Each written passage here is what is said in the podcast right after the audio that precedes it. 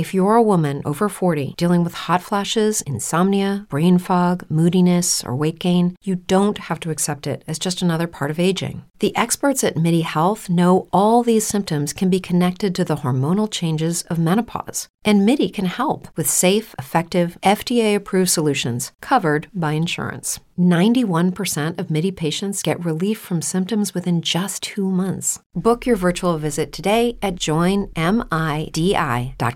At Parker, our purpose is simple. We want to make the world a better place by working more efficiently, by using more sustainable practices, by developing better technologies. We keep moving forward. With each new idea, innovation, and partnership, we're one step closer to fulfilling our purpose every single day. To find out more, visit parker.com/purpose. Parker, engineering your success. It's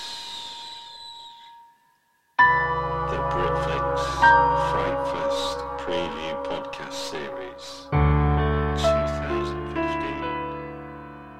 Welcome to another Britflicks Frightfest preview podcast. Today we're talking Sun Choke. Please introduce yourself. My name is Ben Cresciman. I wrote and directed uh, Sun Choke. Do you want to give us a brief synopsis of Sun Choke, please? The the story is basically, um, you know, it follows a, a young woman who who after um, uh, a series or you know at least a singular trauma that we're not really uh, privy to as an audience, um, spends her days in this sort of hermetically sealed environment, a house up in the Hollywood Hills, where her days are largely dictated by her live-in caretaker and sort of lifelong nanny, um, whose motives over the course of the film become increasingly, I don't know, let's say dubious. Um, our, our main character, Janie, when she finally has the opportunity to leave the house for the first time in over a year, um, finds that the experience of being out in the world is maybe a little more than she can handle. Um, she en- encounters, sort of by chance, a young woman with whom she finds some sort of inexplicable connection and a bit of stalking proceeds and and you know it becomes more and more intrusive until you know we get to a point where bad things are happening to everyone Indeed, indeed. Uh, now, do you know do you know when and where it's showing at Frightfest? Yes yes i do it is on the splice discovery screen Okay. uh, that's uh, saturday uh, the 29th at uh, 9 p.m Brilliant, brilliant. Now, I've been asking, I started off this question with the very first podcast with a 50 50 what is your horror film in terms of scares to gore ratio. Now, I've learned over 20 so podcasts that, and I knew already, and it was a bit crass of me to be so binary, that obviously horror films are a bit more nuanced than just simply scares and gore. Um, so I've kind of got like a almost like a five five band thing now. So if if a, if a film was twenty percent drama, twenty percent comedy, twenty percent scares, twenty percent psychological, twenty percent gore, and I think I'm missing off some other elements too. But if if there was if you if you were to sort of lay it out or put it as a pie chart as to the qualities of your movie, how would you break yours down? Um, well, I think you know we're definitely heavy on on psychological. Um, Mhm. You know, there's I think there's a lot of a lot of drama in there too. Um, but you know, I think primarily for me, what what makes the film so scary and so affecting is is the sort of way it puts you inside the the psychological mindset of of the main character. Um, that's not to say that we don't have some good gore in there because we definitely do.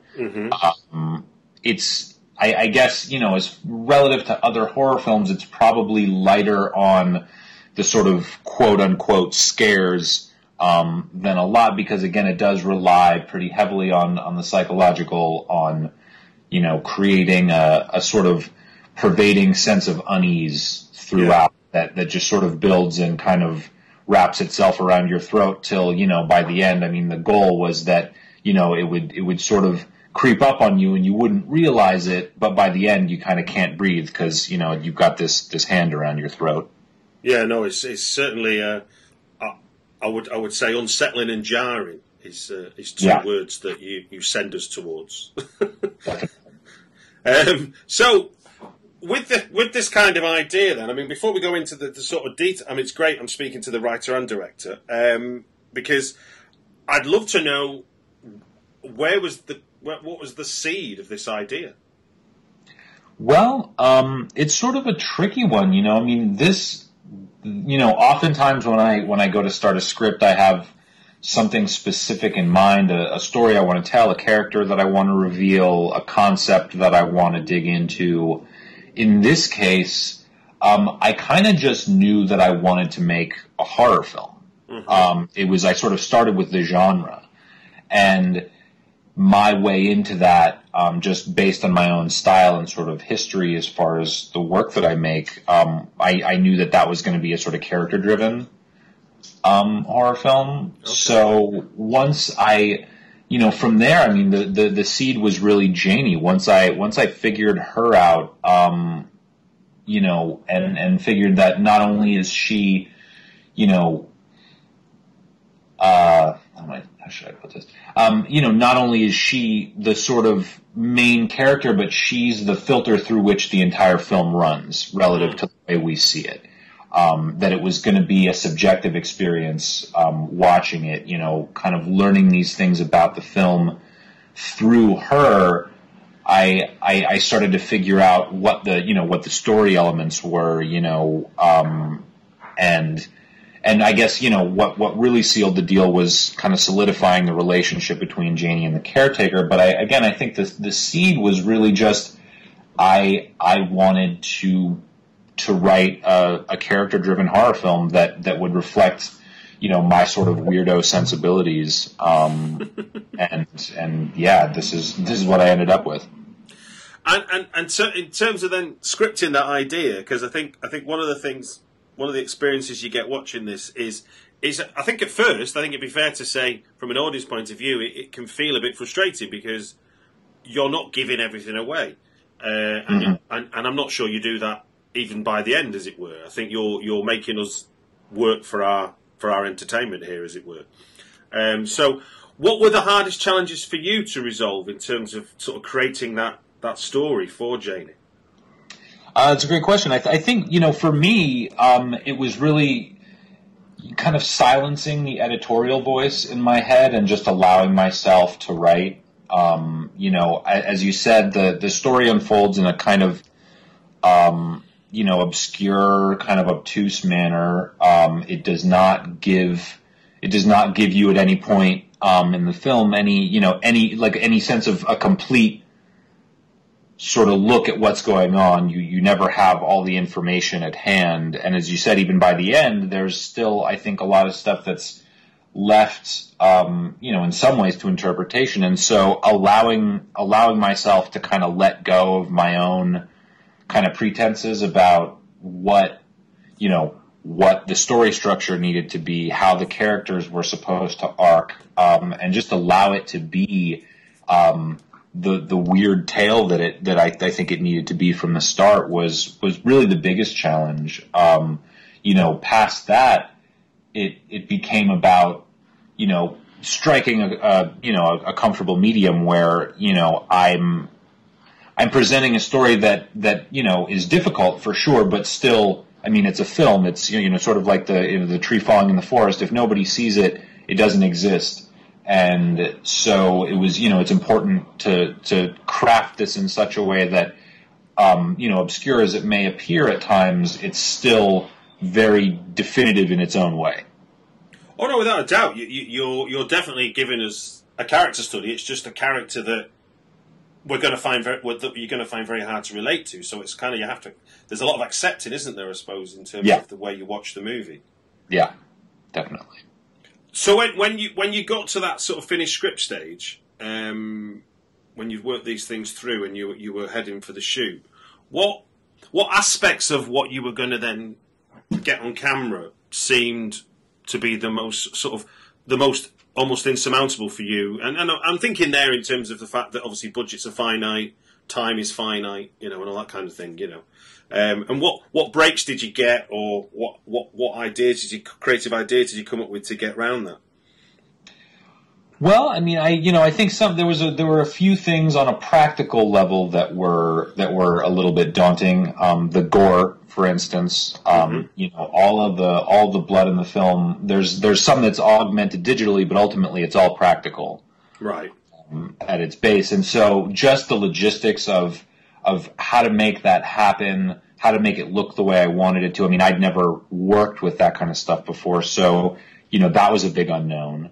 Um, the we knew the the the schedule was going to be tight. We shot the film out in um, like 16 days, plus another couple for sort of extraneous VFX and pickup stuff, and you know that you know knowing that you have such a finite period of time to to get through um, material that that really needs you know I mean you kind of need to give it the space on the day that you're shooting to to take the shape that it needs to. I mean I was you know I mean you asked about you know what breaks did I get? I mean I was very fortunate in that I one had three really incredible actresses and I'm sure we'll get to them later um, but when you're dealing with with pros like that, um, you know, I didn't have to.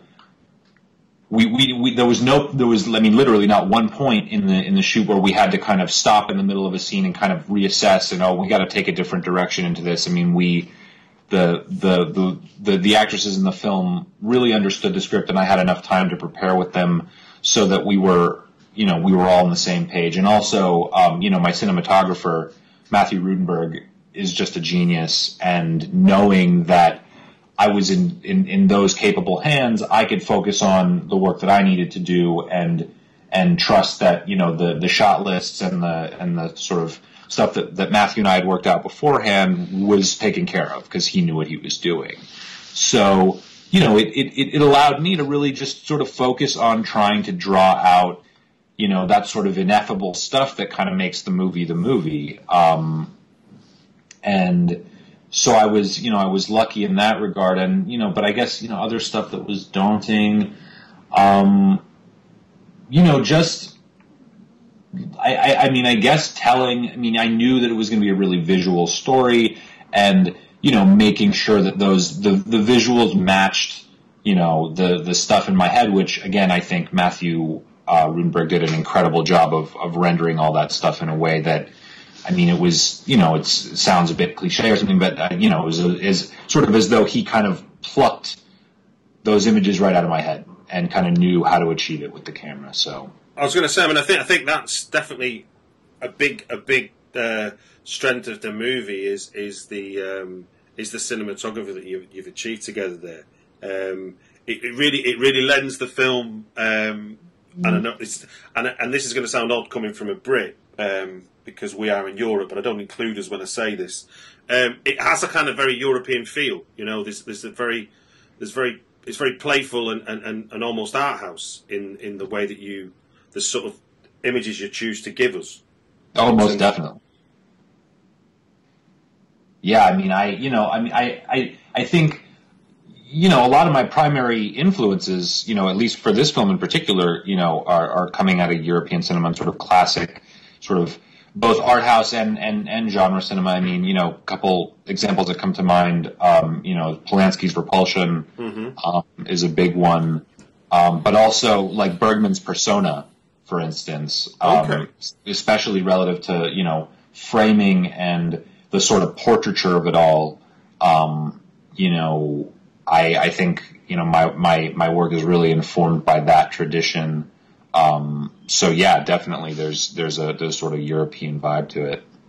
But as I was saying to you off, sort of off, um, off mic before we started, one, one, I think because of that, for, because of the location and the familiarity with the architecture, that kind of white wall and the geom- geometrical lines and stuff is, and and the pace that you deliver the film at, um, is it reminded me a lot of of um, Todd Haynes' Safe from '95.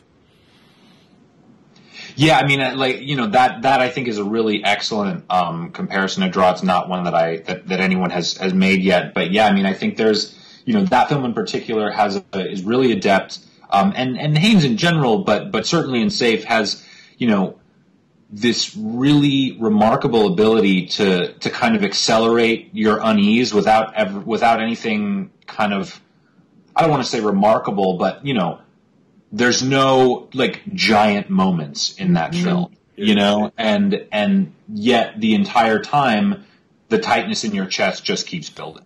And, you know that that was something that I knew from the start was was really an objective of mine was to was to affect that kind of you know that kind of variety of fear or emotional response. I mean, I think it's you know it's important to to remember that that fear is an emotional state. You know, um, horror is an emotional state, and it's I, I think it's easy to get caught up in things that are scary, but not necessarily frightening. And and so I you know playing in that space you know between the two was was an interesting playground for me. No, I mean, and I think certainly over the sort of last couple of years, we've been doing these podcasts and speaking to such a variety of horror filmmakers, is just the notion of what what causes trauma in an audience is is not necessarily just a binary thing. Absolutely, yeah. I mean, it's it's you know it's a kind of complex balance that you need to strike, and you know, I mean, everybody comes at it differently, and I think that's what makes horror so kind of fascinating as a genre is that you know for your film to be a horror film, you know, in in in a sort of base and kind of crass way, it really only needs to hit you know X, Y, and Z points, right? And then you know it'll that's where the you know blockbuster video will put it in the I guess they don't exist anymore, but that's where they that's the shelf they would have put it on. Yeah. Um, but you know within that there's such a range of of you know thematic elements, visual elements, um, you know narrative stuff that you can play with that that allows for for you know filmmakers in the genre to really craft their own thing while you know ultimately it's still I mean it's still a horror film and it's still something that the audiences in that way can connect to even if there are moments like you know in Sun Choke that may be confusing or obtuse that you know you're still there because you're locked in that emotional state. Yeah, well, I think I think it's sometimes it's because there's there's a kind of um, misunderstanding as to as to what a horror film festival is, and I think also if you look at if you look at Frightfest as as its own strapline, it actually calls itself the Dark Heart of Cinema mm-hmm. as a, as a way of describing itself, which means that's a hell of a broad church, isn't it? Definitely. Well, and I and I think that's I mean that's a really that's a really special concept when you're looking at horror films because I mean I think that's you know that dark heart of cinema that's sort of where my my film and my work live a little more than you know maybe strictly speaking horror films you know? You know there because I, I mean I would like to think that you know this is a film that that really splashes around in some in some different puddles, so to speak, and um, you know, so that that notion of a you know a sort of dark heart of of cinema, you know, that's that's where I've kind of always wanted to live. Um, and with Sun Choke, it was the first opportunity that I've had in my work to sort of realize that in a more full and complete way. Um, I've, I've, you know, I, I, part of that is is actually having the opportunity to make the film as opposed to just writing it. Um, but also, you know, like I was saying earlier, the, you know, the, the the process of kind of turning off the editorial voice in your head and saying, okay, you don't need to worry about are you hitting this point, that point, or that point. I mean, you're, am I in that dark heart? Am I staying in that dark heart? And that I think is, you know, ultimately, if you know, if, if there was, you know, one thing that I, I, I think I was able to do successfully, um, and I'd like to think there's more than one, but um, in, you know, I, I think staying close to that that kind of emotional space was was really um, one of the, the most important aspects of the film for me. Now you've, you've already hinted on this. The, the casting. You've got three sort of fe- certainly got two key female actors in your movie, and a third who gets drawn into the story, as it were. Um, and one of those is a very recognisable face to to the genre audience, uh, Barbara Crampton. And I don't know if you know, yours is one of four films that she features in. I, I do, yeah. No, she's really the, the queen of the festival this year. Yeah, I mean it's kind of uh, since sort of. I mean, I know it was it, the film's older, but it but You're Next played in 2013, Mm-hmm. and it feels like we've been on a kind of there's like a, a Barbara a Barbara Crampton renaissance going on um, in terms of the in terms of the genre because she's obviously playing much more kind of understated, obviously, and less screamy roles than, Yeah. than, than she's than she's Yeah, that was you know that was one of her first um, remarks. You know when we when we when we got to set was just like this is you know I think she said something along the lines of, you know this is the first film I, I'll, I'll ever be in that I, I'm not going to scream once. And you know, but that was I mean that was a really great moment for me. It was you know this is I it was a really excellent opportunity to get a really talented and sort of you know a really talented actress who's known by so many in in such a specific way yeah um, and to, to put her in a role that you know people really have, have not seen before anything like it. Um, you know, it's that was a really exciting opportunity. I mean, the three the three actresses. I mean, like I said earlier, I was really fortunate to get um, you know get to work with you know these these artists who one were totally professional and prepared and and and you know ready and and accessing their you know their deepest darkest places for the film at any moment i mean you know there was there was no need to kind of ramp up to any scenes. It's like as soon as we were ready to go they were all ready to go. And so having that as a director is a huge asset um, in especially when you're dealing with kind of difficult material um, because you know that at least that is covered. There nobody's going to flub their lines. Everybody's going to bring the, the necessary gravitas to a scene. Um, but you know in the case of barbara for instance Yeah. um, we you know i mean when we started casting the film that was 2000 and sort of fall of 2013 um, and You're Next had just come out that summer. Yeah. Um, and so when when we first sort of got in touch with Barbara, you know that yeah that sort of renaissance that you were talking about was just starting, and you know I was when when she when she agreed to do the film, it was you know we had. Um, we, you know, we it was sort of an extended courtship with with her, you know, and we want. I mean, I think everybody wanted to make sure that, you know, I mean, uh, with indie movies, you know, want you want to make sure it's actually happening, nothing's going to fall through, and things like that. But, um, you know, when when it was sort of made official, um, she and I had a conversation, and it was just she she, in addition to sort of just digging the script, she understood it in a really personal and kind of fundamental way before I even had to step in and do any explaining. She really got it. And so, you know, she knew what she wanted to bring to the role and it, and it really made for, for a,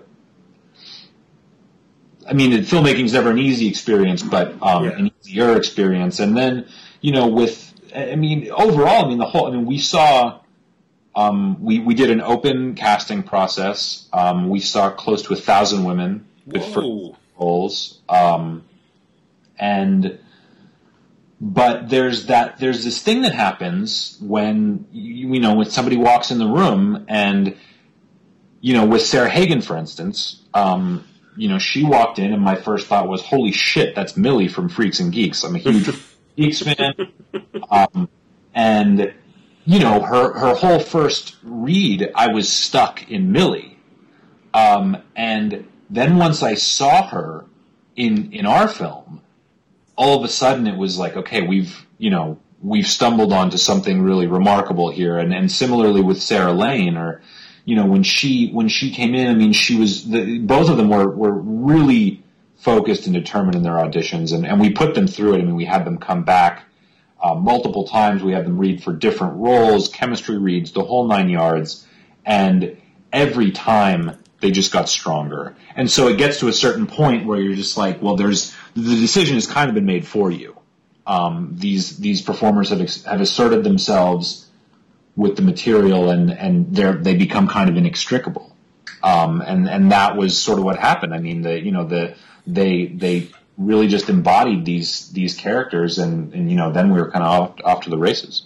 For, for the for the for the non-filmmaker listening, when you talk about the um, the chemistry reads, this is bringing people in who aren't contractually c- attached to the film yet. This is just about Yep. trying to establish they're Yeah. going to be in the movie. Yeah, Yeah, yeah, it's you know, I mean, you you uh, you know, the audition process from the filmmaking side is is really tricky because you're sitting there behind a table and you're bringing people, you know, especially in the early auditions, you're bringing people in for a few minutes, one after the other. Your days are packed, and you can see flashes of things. You don't always necessarily see the full picture. You you want to trust your instincts on you know finding, you know you you you feel like you're finding the right people for the material, but then with the chemistry reads, you get them in the same room, and that's where I mean, as a filmmaker, it's really exciting because that's really where you get to see.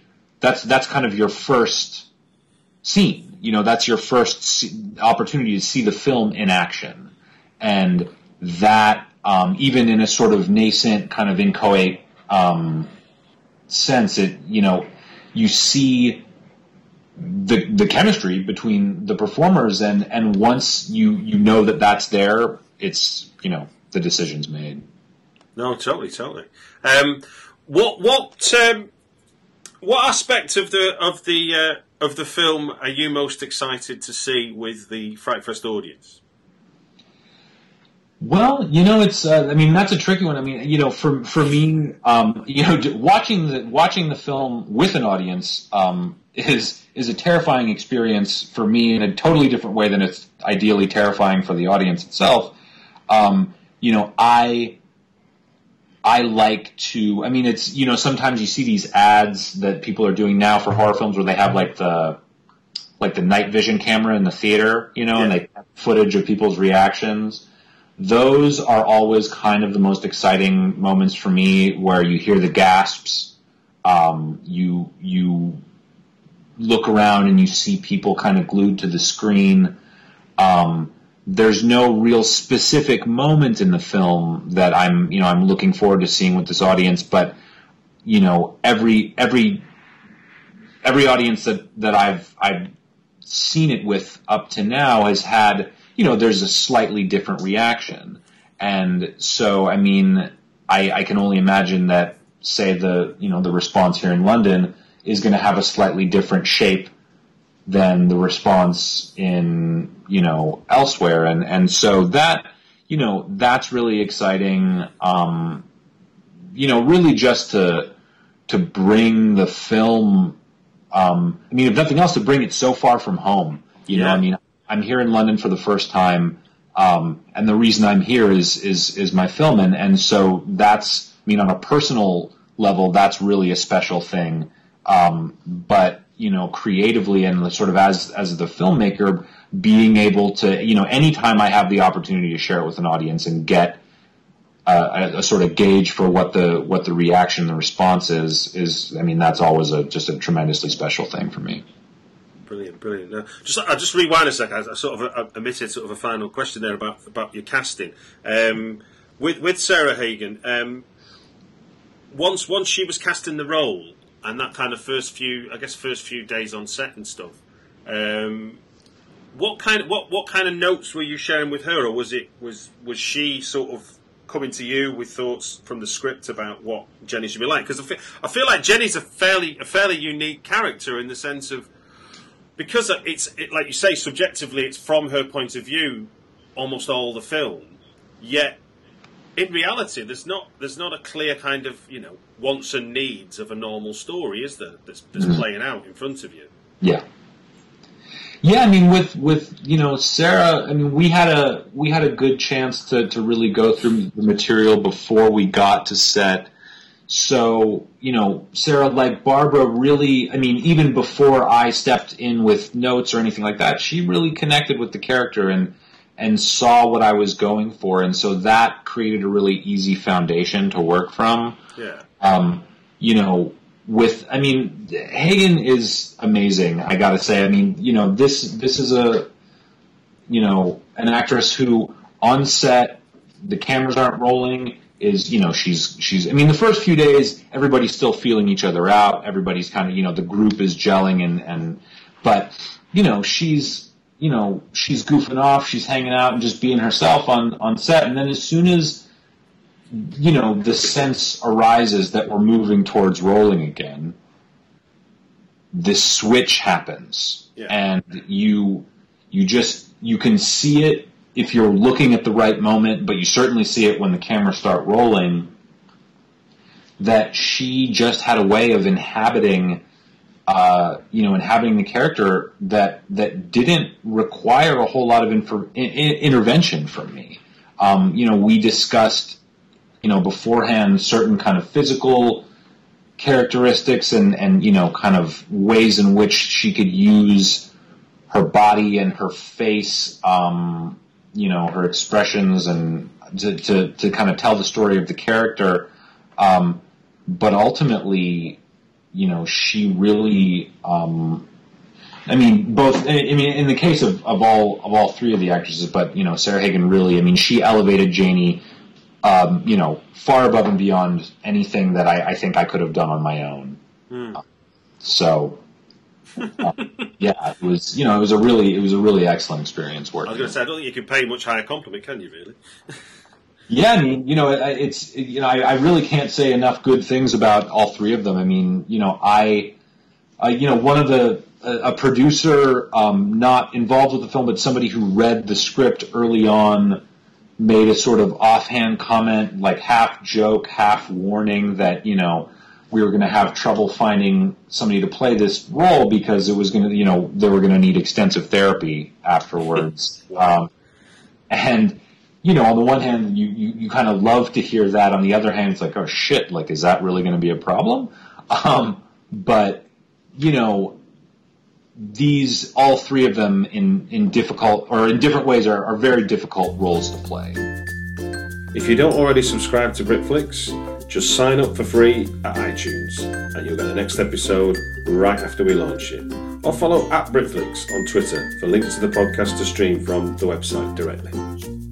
Thank you. So, yeah, I mean, with, you know, with Sarah Hagan, um, she stepped into this role with absolutely zero fear. Um, and she, you know, I mean, a lot of the stuff, I mean, just on a practical level, I know that a lot of the stuff that we did in the film was, you know, that was first time experiences for her. Um, and for me too. And so to, to approach that, that kind of material with that level of bravery is just something that I was consistently impressed by. And, you know, I mean, the same with, with Barbara and, and Sarah Lane. I mean, really, you know, diving, you know, headfirst into into this material that, uh, you know, could easily be either misinterpreted or, um, you know, kind of glossed over. They all understood the import of what was going on, and and I think that really allowed them to to kind of go above and beyond emotionally um, with their performances. Yeah, because I think I think with, with Sarah Lane's uh, character, she she's having to basically be unaware of the things we know in every every scene she's in, isn't she? Until Yeah. until No, absolutely. I mean, she, you know, I mean, she, we, we, we sort of looked at her character um, as, you know, I mean, really the, I mean, I think there's, I mean, there's a lot of tragedy in, in both Janie's character and, and Irma's character, but Savannah is, I mean, what a bummer, you know? She's driving from here to there one day. She happens to be noticed by this this person and as a result her life is never going to be the same and she kind of gets dragged into this world that she never you know she never wanted to be a part of it. And and so you know on a on a character level that requires a really tricky balance of you know knowing and not knowing sort of like you were saying. But also you know i mean from a a practical standpoint i mean once again some of the stuff the sort of just the the sort of physicality of what we were shooting was really intense. And Sarah Lane was I mean a trooper throughout. I mean she was always the first one to say no let's do this the real way let's make sure that we you know what we're doing here is going to is really going to resonate and um you know I mean she basically you know was willing to kind of walk in front of traffic for us and and that you know i mean when you get that in in a in a performer it's really it's really a special kind of commitment right. So let's let's remind everybody when can when can they see Sun Choke at Frightfest? Uh, Sun Choke's going to be screening. Uh, it's the European premiere, um, and that's Saturday, 9 p.m. on the uh, Discovery screen. It's a Splice Discovery screen at the Vue. Fantastic, fantastic. Now, one last question I'd like to ask everybody, and to bring me back on message with my uh, my Britflicks.com uh, remit is: Can you tell me your favourite British horror film? Yes, yes, I, I can. I've got a couple, if that's all right. You can Um, have as many as you want. I well, I mean the the sort of the the number one for me really is no question. It's and it's don't look uh, don't look now. Um, that for me is you know, I mean Nicolas Roeg. It's it's a much bigger you know more sprawling film than Sun Choke, but that kind of subjectivity and you know the way it just fucks with your head psychologically was you know that was really foundational for me. Um, Peeping Tom is another one that I think you know it's kind of hard to. I mean, it's kind of hard to talk about horror at all without talking about Peeping Tom, especially psychological horror. Um, you know, people often look at you know Psycho as a sort of progenitor of that you know kind of psychological horror subgenre, but Peeping Tom was what a year or two before Of course, Uh, yeah, yeah. and and just I mean just nails it. You know, I mean it's it's terrifying in a way that you know. I mean sometimes you look at older films and you know I think the you know especially with horror the the the bar for what's scary has been nudged in different directions over the years. You know, I mean sometimes you look at an older horror film and it doesn't scare you in the way maybe you're expecting it to. Yeah.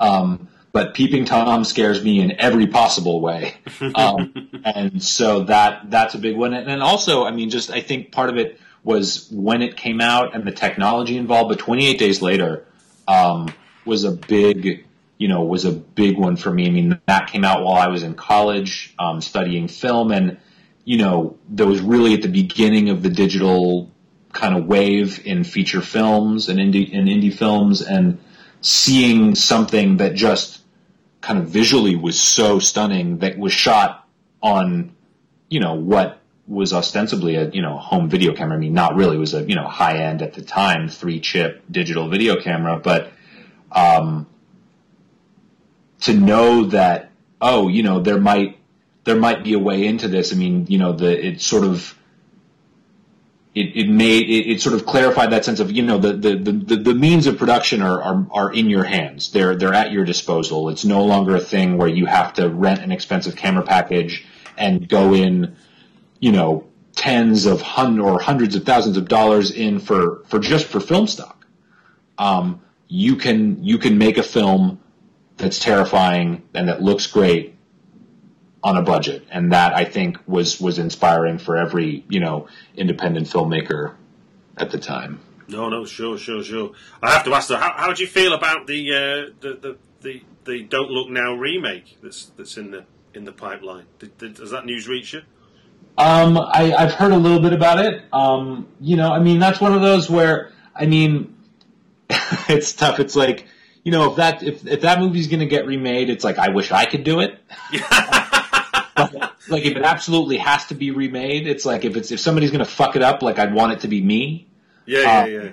But you know, I mean, I can only hope that that that you know the the people making it will be inspired by the you know the spirit of the film and and deliver audiences something that you know is if not as effective at least you know along those same lines. And um you know but yeah i mean that's if i'm if i'm just being perfectly honest with you um that's one where it's like well shit why didn't that job go to me? And you know that's i think because nobody knows who i am. But hopefully that'll that'll change once Sun Choke gets a little further out in the world Indeed, indeed. Now, what, one final thing then. Uh, for those people that aren't coming to Frightfest, is there, is there an official release date at all with Sun Choke yet? Uh, not an official release date, um, but we are uh, we're screening at a number of festivals uh, around Europe and the states. Um, next up after Frightfest is the Motel X Festival in Lisbon, Portugal. Okay. Um, we've got uh, the Knoxville Horror Film Festival in Tennessee, back in the states, and the few more that I'm undoubtedly going to forget. Um, a big one for me is also we, we've I'm, I'm from LA, and we've got our sort of hometown premiere coming um, at the uh, upcoming SpectreFest, which is put on by the guys at SpectreVision, who are just doing incredible things for for independent um, horror, and you know we're we're really excited to to be involved in that. So um, so yeah, festivals for now, and and hopefully we'll have some proper release info soon. Brilliant, brilliant. Well, look, Ben, thank you very much for your time to talk about uh, Sun Choke. Absolutely, Stuart. Thank you for having me. And uh, have, a, have a great stay in the UK and have a brilliant Frightfest. Thank you so much. It's the Britflicks Fright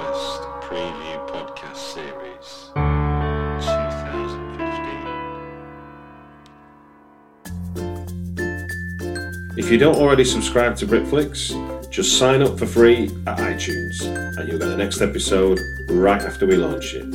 Or follow at Britflicks on Twitter for links to the podcast to stream from the website directly. Thank you.